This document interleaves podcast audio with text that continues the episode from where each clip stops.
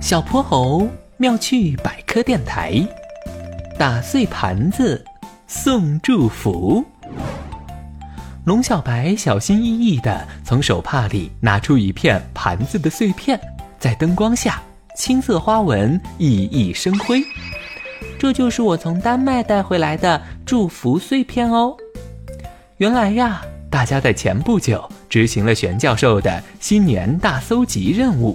他们要通过咕噜噜时光机去世界各地过新年，并带回象征当地新年的小物件。哇！祝福碎片！在大家好奇的目光中，龙小白笑着讲述起来到丹麦的新年故事。新年前夜，丹麦洋洋洒洒的飘起了小雪。龙小白正坐在窗边翻看着童话绘本。啊，这雪说来就来，可太冷了。贝比小姐，你回来啦，今天你又去买面包了。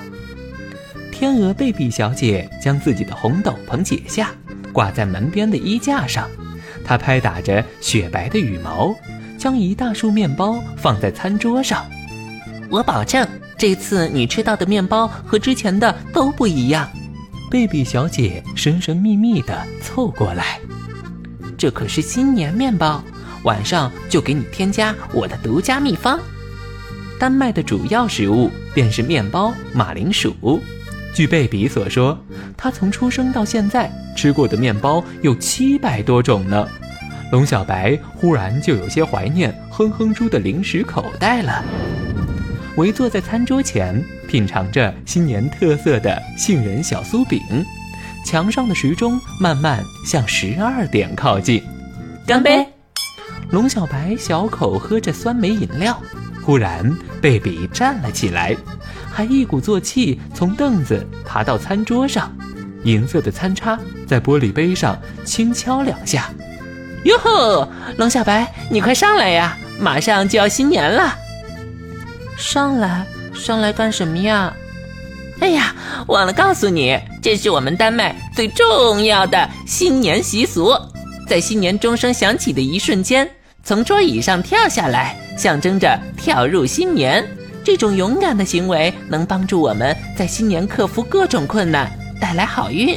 要不是怕吓到你，我都想飞到柜子上起跳。要知道，我可是我们家最勇敢的女孩儿。原来是这样，贝比，别小瞧我，我也是我们家最勇敢的女孩哦。龙小白也站到了餐桌上，在钟声响起的一瞬间，两人手拉手跳了下来。太好了，新的一年我们都会幸福快乐，还有平安和健康。贝比，你有没有听到门口传来什么奇怪的声音？一定是表妹来给我送祝福啦！龙小白拉开门，发现贝比家门口躺着各种瓷盘和玻璃的碎片。一位穿着绿色外套的天鹅小妹正拎着一篮筐盘子和碗匆匆离开。回头看，贝比也拎着一个同款篮筐，努力朝天鹅小妹大喊着：“嘿，多蒂！”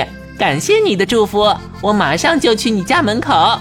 龙小白，我们快出发吧，再不走就来不及送祝福了。我姨妈可住在两条街区之外。但是不先打扫门口的碎片吗？这样会不会很危险呀？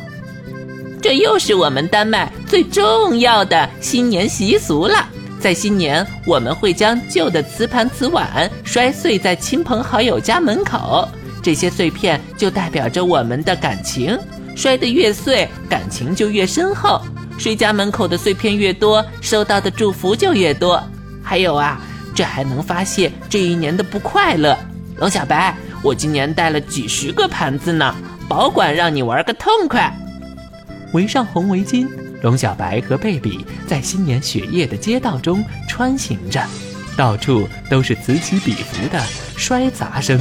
欢呼声，新年快乐！